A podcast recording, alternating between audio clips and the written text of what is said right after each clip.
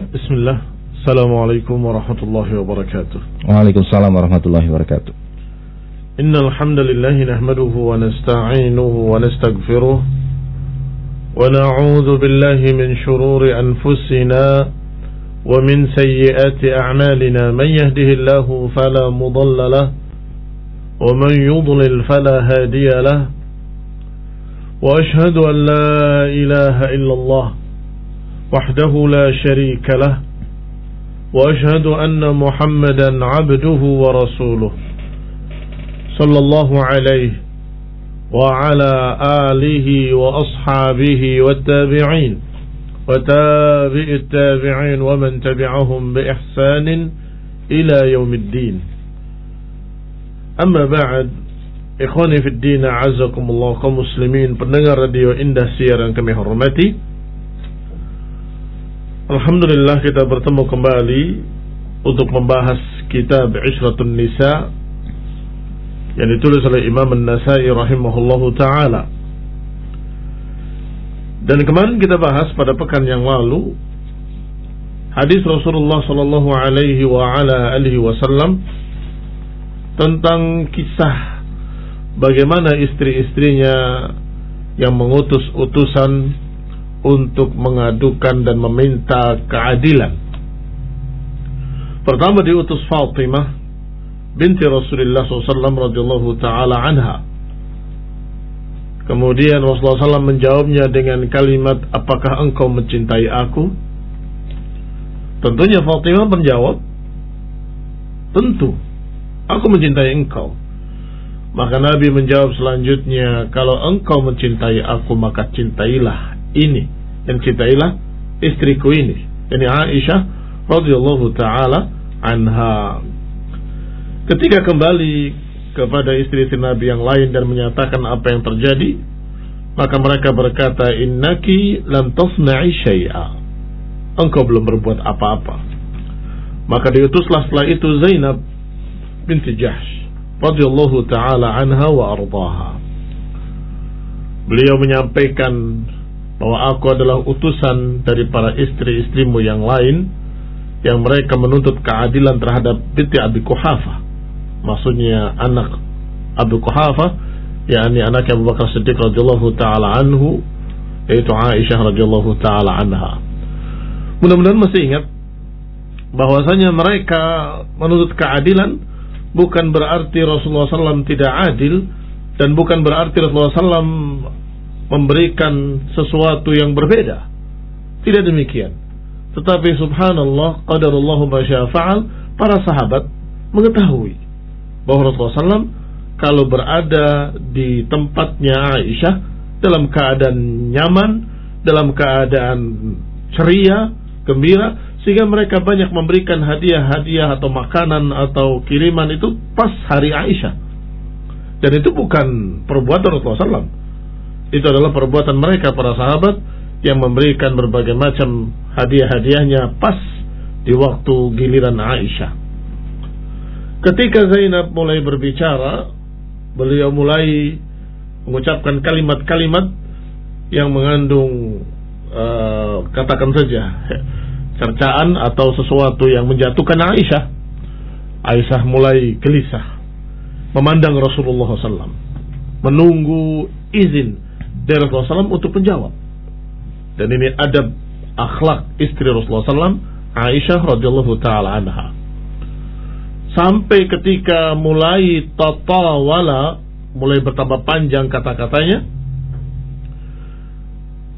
maka Aisyah memberikan isyarat atau mendapatkan isyarat dari Nabi. Yani silahkan menjawab. Maka Aisyah menjawab dan Zainab tidak bisa berkata apa-apa. Artinya hujah, argumen yang disampaikan oleh Aisyah tidak bisa dijawab. Artinya sudah tidak terbantahkan.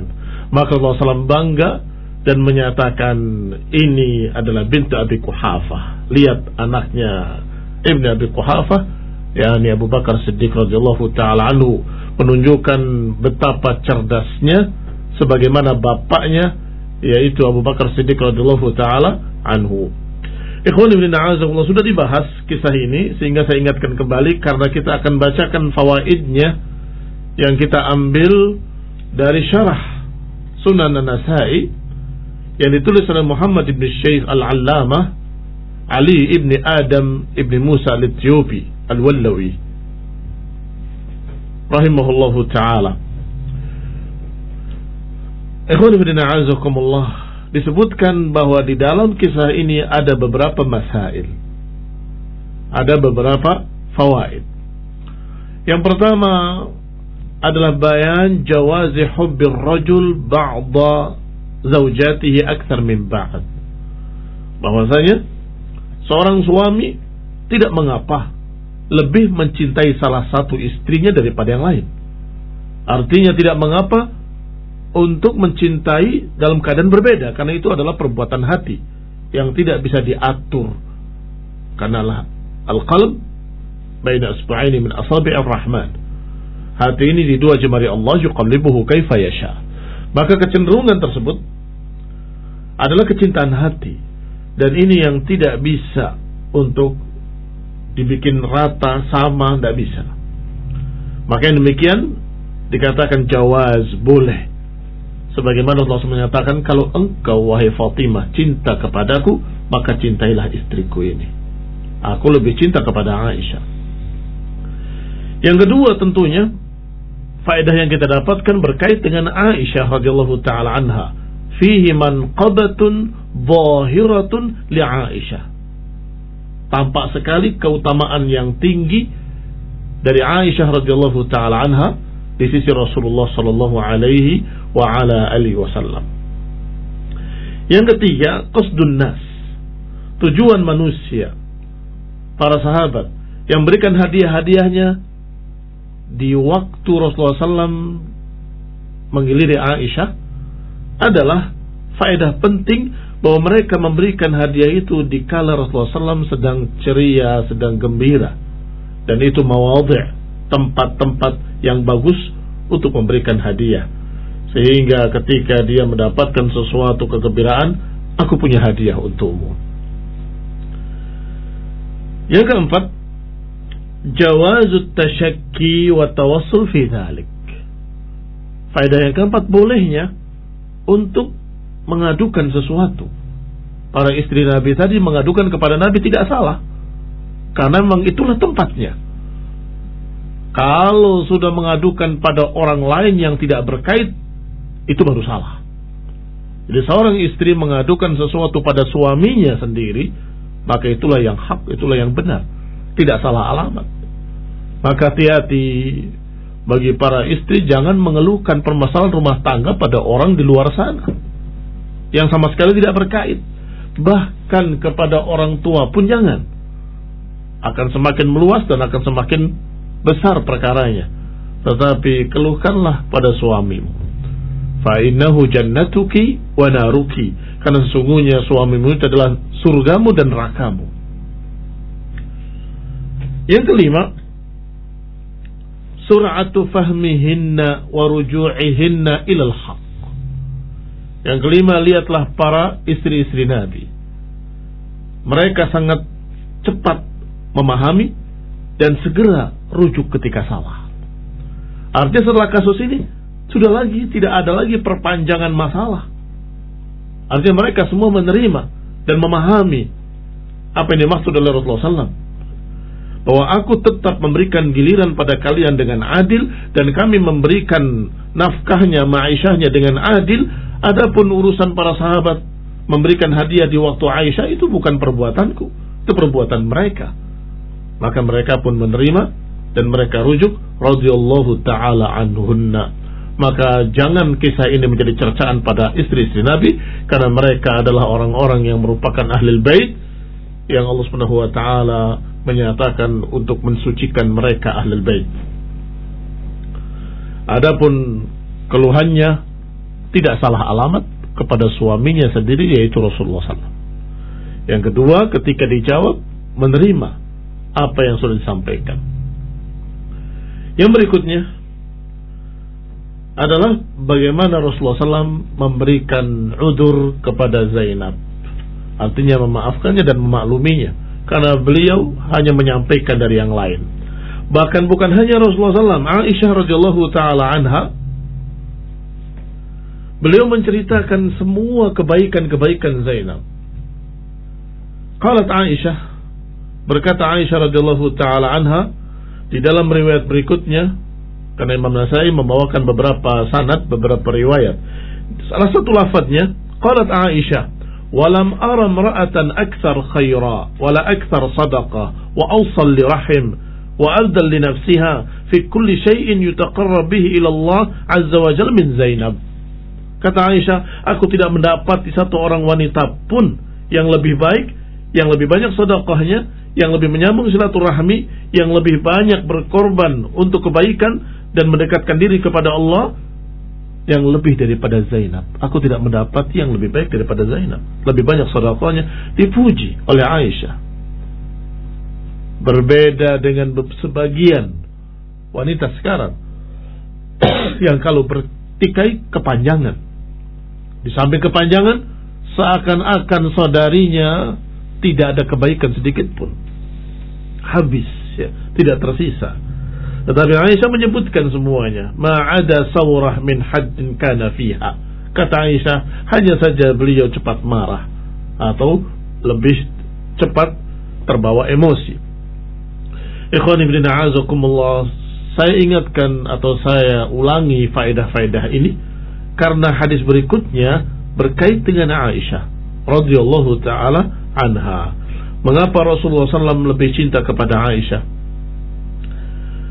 Qala Imam An-Nasa'i berkata Imam Nasa'i selanjutnya dalam hadis berikutnya Qala akhbarana Ismail ibn Mas'ud Qala anba'ana Bishr yani ibn al-Mufaddal Qala anba'ana Syu'bah an Amr ibn Murrah an Murrah an Abi Musa radhiyallahu taala anhu an Nabi sallallahu alaihi wa ala alihi wasallam Beliau menyebutkan sanadnya sampai kepada sahabat Nabi Musa radhiyallahu taala anhu.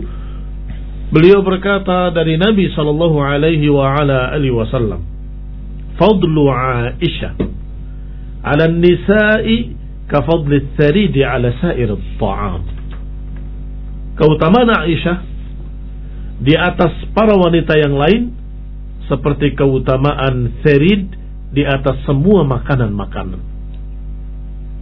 Serid adalah makanan yang dibuat dari gandum dan daging yang dimasak sampai hancur seperti bubur sehingga kita bisa katakan bubur daging dan gandum. Dan itu Masya Allah adalah makanan yang paling istimewa di kalangan orang-orang Arab. Kata Ibnu Qayyim rahimahullah, mengapa serid istimewa? Kata Ibnu Qayyim rahimahullahu taala karena dibuat dari ahsanul qut wa ahsanul idam. Dibuat dari bahan pokok yang terbaik dengan lauk yang terbaik. Bahan pokok yang terbaik adalah gandum. Dan lauk yang terbaik adalah daging. Sedangkan ini dibikin dari kedua-duanya. Dari makanan pokok yang terbaik yaitu gandum dicampur dengan lauk yang terbaik yaitu daging. Ikhwan ibn a'azakumullah sehingga Rasulullah SAW mengumpamakan, mempermisalkan Aisyah dengan serid.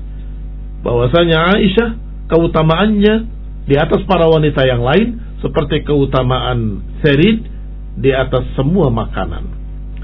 Disebutkan oleh Muhammad Ibn Syekh penulis syarah Sunan An-Nasai yakni Ibn Syekh Al-Allamah Ali bin Adam jazahullahu khairan wa barakallahu fihi wa fi ilmihi. Kata beliau mengapa syarid yang disebut oleh Nabi SAW karena dia jami'un bainal ladzati wal quwwati wa suhulatul tanawul wa qillatul mu'na fil karena sarid itu terkumpul di dalamnya. Kelezatan. Juga kekuatan. Yakni membuat tenaga. Wasuhulatut tanawul dan mudah dimakan. Tidak perlu lelah dalam mengunyah. Kadzalika innaha jami'atun li husnil khuluq. Demikian pula disebutkan tentang Aisyah karena tergabung di dalamnya. Semua itu tadi ditambah husnul khuluq, baiknya akhlak, wa halawatul mantiq, bagusnya ucapan, ini berbicaranya tutur katanya bagus, wa husnul muasyarah dan pergaulan yang baik. Sehingga Rasulullah SAW suka.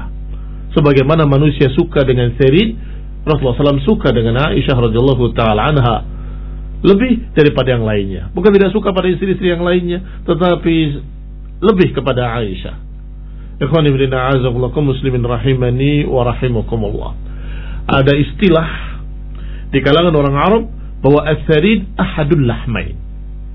As-sarid ahadul lahmain. Sarid itu salah satu dari dua daging. Daging itu ada dua.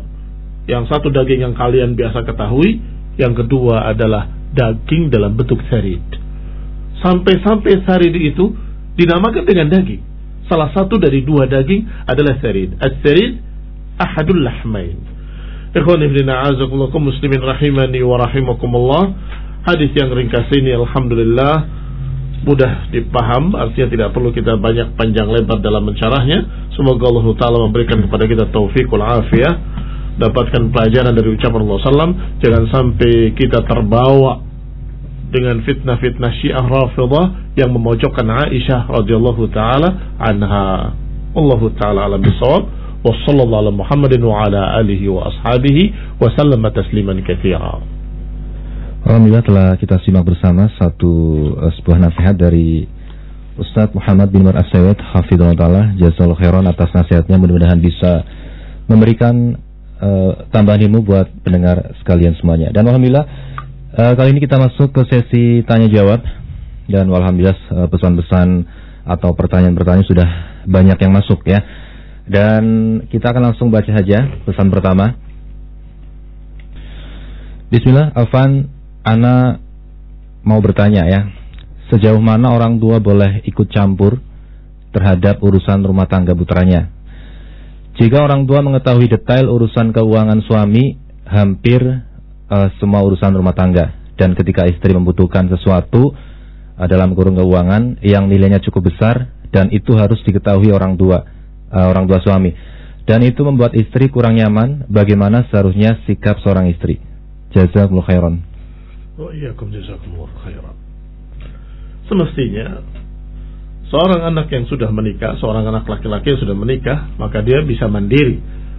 Dalam artian dia sudah menjadi orang dewasa sehingga bisa mengurus rumah tangganya sendiri. Sehingga orang tua hanya sebagai penasehat. Silahkan menasehati anaknya sebaiknya begini, sebaiknya begitu. Tetapi kalau masuk lebih jauh dari itu saya khawatir akan ada dua lisme kepemimpinan nanti di dalamnya.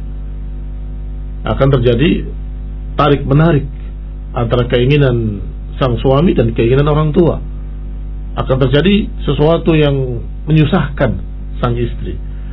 Sehingga barakallahu fikum seorang istri mentaati suaminya. Suaminya silakan mentaati orang tuanya. Tetapi bukan berarti orang tuanya yang menjadi pemimpin rumah tangga. Pemimpin rumah tangganya tetap sang suami. Mudah-mudahan dengan masing-masing mengetahui kedudukannya, dia akan bisa mendudukkan dirinya pada tempatnya dan terjadi ketentraman di dalam rumah tangga. Barakallahu fiik. Nah.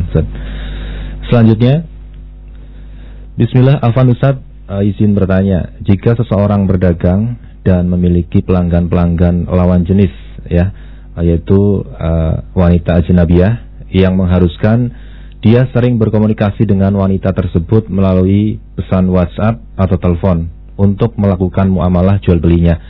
Apakah perbuatan tersebut termasuk kholwat yang dilarang dalam agama? Jazakumullah khairan wa barakallahu fikum. Nah, sesungguhnya komunikasi dengan dengan akhwat ajnabiyah kalau tidak langsung duduk bersama itu bukan kholwat. Kalau kholwat itu kalau bertemu berdua dan tidak ada orang yang ketiganya, maka dikatakan yang ketiganya adalah syaitan. Ini barakallahu fikum bahayanya wanita. Dan saya ingatkan kepada semua pihak termasuk yang bertanya bahwasanya fitnah terbesar bagi laki-laki adalah wanita. Ma taraktu fitnatan adarru 'ala rijali minan nisa. Kata Nabi Alaihissalam, tidak aku tinggalkan satu fitnah yang lebih besar bagi laki-laki melainkan wanita. Maksudnya tinggalkan adalah tidak ada sepeninggalku, itu maknanya. Tidak ada sepeninggalku satu fitnah yang lebih dahsyat, yang lebih berbabarat bagi laki-laki melainkan wanita. Sehingga berupayalah untuk menghindari hal-hal yang berkait dengan perempuan tadi. Seringnya bertemu dengan perempuan ajnabiyah, apalagi seringnya berkomunikasi, apakah lewat WA atau telepon dan sebagainya, maka seharusnya bisa urusan seperti itu dibiarkan dibantu oleh istrinya. Istrinya yang menelpon, istrinya yang menerima telepon untuk khusus wanita. Hubungi saya nomor sekian bagi laki-laki dan hubungi nomor ini bagi wanita. Khusus ya, khusus iya, laki perempuan ya. khusus. ya. Nah, itu lebih aman. Memang saya tidak menyatakan tidak boleh karena beberapa sahabat juga berkomunikasi dengan Aisyah dari balik hijab. Dari balik hijab. Hanya urusan ilmu dan urusan yang berkait dengan manfaat agama. Nah, ini bertanya tentang hukum, bertanya bagaimana Rasulullah di rumahnya, ila akhirnya maka kalau sebatas urusan-urusan yang halal silakan, tetapi saya khawatir fitnah tadi. Karena syaitan haris bersungguh-sungguh untuk membuat fitnah. Apalagi ketika dia mendengar suara-suara wanita tersebut sepertinya begini, sepertinya hmm. begitu, mulai syaitan akan membisarkan kepada dirinya jangan-jangan dia cantik, jangan-jangan dia begini. Apalagi sambil ketawa ketiwi. Lebih parah lagi, mulai bicaranya bukan lagi bicara dagang, bukan lagi bicara harga, tapi bicaranya apa sih kegiatan di rumahmu, curhat ngapain itu. aja, curhat, curhat. ujung-ujungnya. Assalamualaikum Ya, selanjutnya Bismillah uh, Afan Ustadz mau bertanya Mana yang lebih afdol Penuntut ilmu yang sudah menikah Menuntut ilmu di rantau Jauh dari orang tua? Tapi kodarullah Kondisi corona hanya bisa kajian streaming dibandingkan balik pulang dengan tetap tolabul ilmi di kampung. Namun bisa berbakti dengan orang tua dan mertua. Jazakallahu khairan Ustaz. Kalau kajiannya sama-sama streaming, streaming. Di, di tempat kamu rantau juga streaming, kamu pulang ke kampung juga streaming, ya lebih baik pulang ke kampung kamu bisa bantu orang tua, bisa satu rahmi dengan orang tua. Tetapi kalau di rantau tadi engkau lebih dekat dengan majelis ilmu, maka lebih afdal engkau di majelis ilmu tadi dengan tatap muka atau dengan bertemu dengan gurumu yang mengajarimu itu lebih afdal. Barakallahu fikum walaupun tidak putus silaturahmi kepada orang tua. Selanjutnya, Bismillah Ustadz mau tanya bagaimana hukumnya memakai catok rambut yang bisa meluruskan rambut akan tetapi tidak permanen. Wallahu alam saya tidak mengetahui ada larangan dalam hal ini. Kalau tidak permanen. Bahkan yang dilarang adalah menyambung rambut dengan rambut palsu atau wig. Nah. Juga yang dilarang masalah rambut adalah ketika dia beruban mewarnainya dengan warna hitam. Itu yang tidak boleh. Wallahu taala alam bisawab. Nah, Yang selanjutnya Bismillah Fanusat izin bertanya. Saya bercerai Mempunyai anak laki-laki usia lima tahun. Yang mau ditanyakan Hak asuh anak yang masih berusia lima tahun Hak asuhnya diberikan pada ibunya atau bapaknya? Jazamul khairan. Kalau anak itu masih Dalam kategori belum mumayyiz Masih balita Maka hak ibunya Untuk melihara dia. Kalau dia sudah mulai mumayyiz maka dia boleh memilih. Tentunya ketika dipelihara ibunya tidak boleh diharamkan dari bapaknya. Sebagaimana ketika dipelihara bapaknya nanti juga tidak diharamkan dari ibunya. Ini perkara yang seperti itu adalah perkara yang harus diperhatikan tentang hadonah. Hadonah itu kalau sebelum mumayyiz itu hak ibunya. Kalau sudah mumayyiz anak itu suruh memilih mau tinggal di mana kalau ibunya sudah menikah dengan orang lain, maka berpindah hak asuhnya ke bapaknya. Barakallahu fikum. Ya, Ustaz. Allahu a'lam. Bismillah, Fan Ustaz. Ana izin bertanya, apakah sikap adil dan rasa cinta antara anak kandung dan anak tiri sama seperti sikap kita kepada para istri-istri yang telah Ustaz tadi jelaskan? Jazakallahu khairan. Nah, termasuk baktinya uh, seorang istri kepada suaminya adalah dia memperhatikan anak-anak suaminya. Walaupun bukan dari dirinya. Sebagaimana ketika suami memelihara istri yang istri membawa anak juga berarti anak tiri juga tapi dari suami lain maka seorang bapak harus memperhatikan istrinya dan anak istrinya. Barakallahu fiikum. Nah, kalau dilihat dari sisi bapaknya maka bapaknya harus adil terhadap anak-anaknya Barakallahu fiikum Bismillah Bismillah Assalamualaikum Afan Ustadz Anda mau tanya manakah yang lebih diutamakan antara menafkahi keluarga istri dengan kedua orang tua atau ibu jika dalam keadaan lapang maupun pas-pasan. Jazakallahu khairan kasiron. Lebih utama mana istri atau kedua orang tua pihak ibu? Ini yang di, yang bertanya berarti suami. Suaminya ya. Iya. Seorang suami bertanggung jawab terhadap istri dan anak-anaknya dalam nafkah lahir dan batin. Itu sudah jelas. Adapun terhadap orang tuanya, dia memiliki saudara-saudara mungkin memiliki tanggung jawab atau yang memiliki tanggung jawab bukan hanya dia, hmm. sekeluarganya. Kalau bapaknya masih ada, bapaknya bertanggung jawab terhadap ibunya. Barakallahu fikum. Kecuali qadarullah hanya tinggal ibu saja nggak ada bapaknya, berarti engkau hanya memiliki ibu dan ibu tadi tidak ada yang memeliharanya dalam artian menafkahinya ya anak tadi bertanggung jawab terhadap ibunya. Allah taala alam. Satu lagi saja. Nah. Bismillah, mau tanya Ustaz, bagaimana menyikapi suami yang suka berbohong, Ustaz? Berbahagialah kalau suaminya suka berbohong. Maksud saya berbohong yang dibolehkan. Oh, masya Allah. Jadi dia tidak akan mengatakan kamu jelek, itu enggak. Oh, dia akan berbohong, kamu cantik. Masya Jadi bohong yang seperti itulah yang dibolehkan bagi suami ketika dia makan makanannya terasa nggak enak ya. dan sebagainya dia nggak terus terang mengatakan wah gak enak gini gini nggak begitu ini enak tapi kurang begini itu yang dibolehkan nah, demikian pula kaitannya dengan yang tadi yang kita bahas dalam kajian mungkin kita lebih cinta dengan yang sana daripada yang sini tetapi tidak perlu harus diterangkan 100% pada istri yang lain. Mungkin bisa berkata dengan kalimat-kalimat yang bohong tadi. Saya cinta kepada kamu demikian demikian demikian. Ini yang saya katakan berbahagialah kalau suami tadi masya Allah memiliki hal-hal tersebut untuk menjaga hati wanita atau hati istrinya. Karena disebut oleh Nabi SAW bahwa wanita itu seperti kawarir. Kawarir itu kristal atau gelas-gelas kristal yang mudah pecah Nabi menyatakan hati-hati dengan kawarir, jangan sampai pecah. Kalau memang tidak perlu disampaikan, sampaikanlah dengan kalimat yang lain supaya tidak pecah kristal-kristal tersebut. Allah taala alam. Tetapi kalau bohong dalam artian bolim, ini perkara lain. Perkara lain. Pertama harus disabari.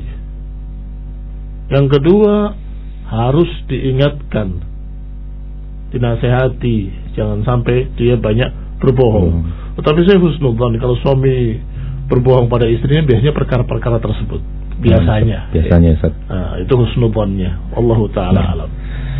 Alhamdulillah setelah kita ikuti bersama kajian bersama Ustaz Muhammad bin Umar Asyawet Hafizullah Ta'ala. Jazakallahu khairan kasiran buat Ustaz kita Ustaz Muhammad bin Umar Asyawet Hafizullah Ta'ala atas tausiah dan juga jawaban-jawaban yang telah disampaikan tadi ya. Barakallahu Fikum. Yang mudah-mudahan bisa memberikan manfaat buat seluruh pendengar setia Indasiar di mana saja berada. Walaupun memang sebenarnya sangat banyak pertanyaan tapi kotorullah karena waktu kita yang sangat terbatas jadi kita tidak bisa menjawabnya satu persatu. Dan ada rencana ya eh, pertanyaan-pertanyaan nanti kita akan coba arsipkan ya nanti barangkali lain waktu bisa dijawab nanti insya Allah kita akan share ya Barakallahu Fikum Baiklah, Assalamualaikum. Uh, Adik kata wasallallahu ala nabiyina Muhammadin walhamdulillahi rabbil alamin. Subhanakallahumma wa bihamdika asyhadu an la ilaha illa anta astaghfiruka wa atubu ilaik. Wassalamualaikum warahmatullahi wabarakatuh.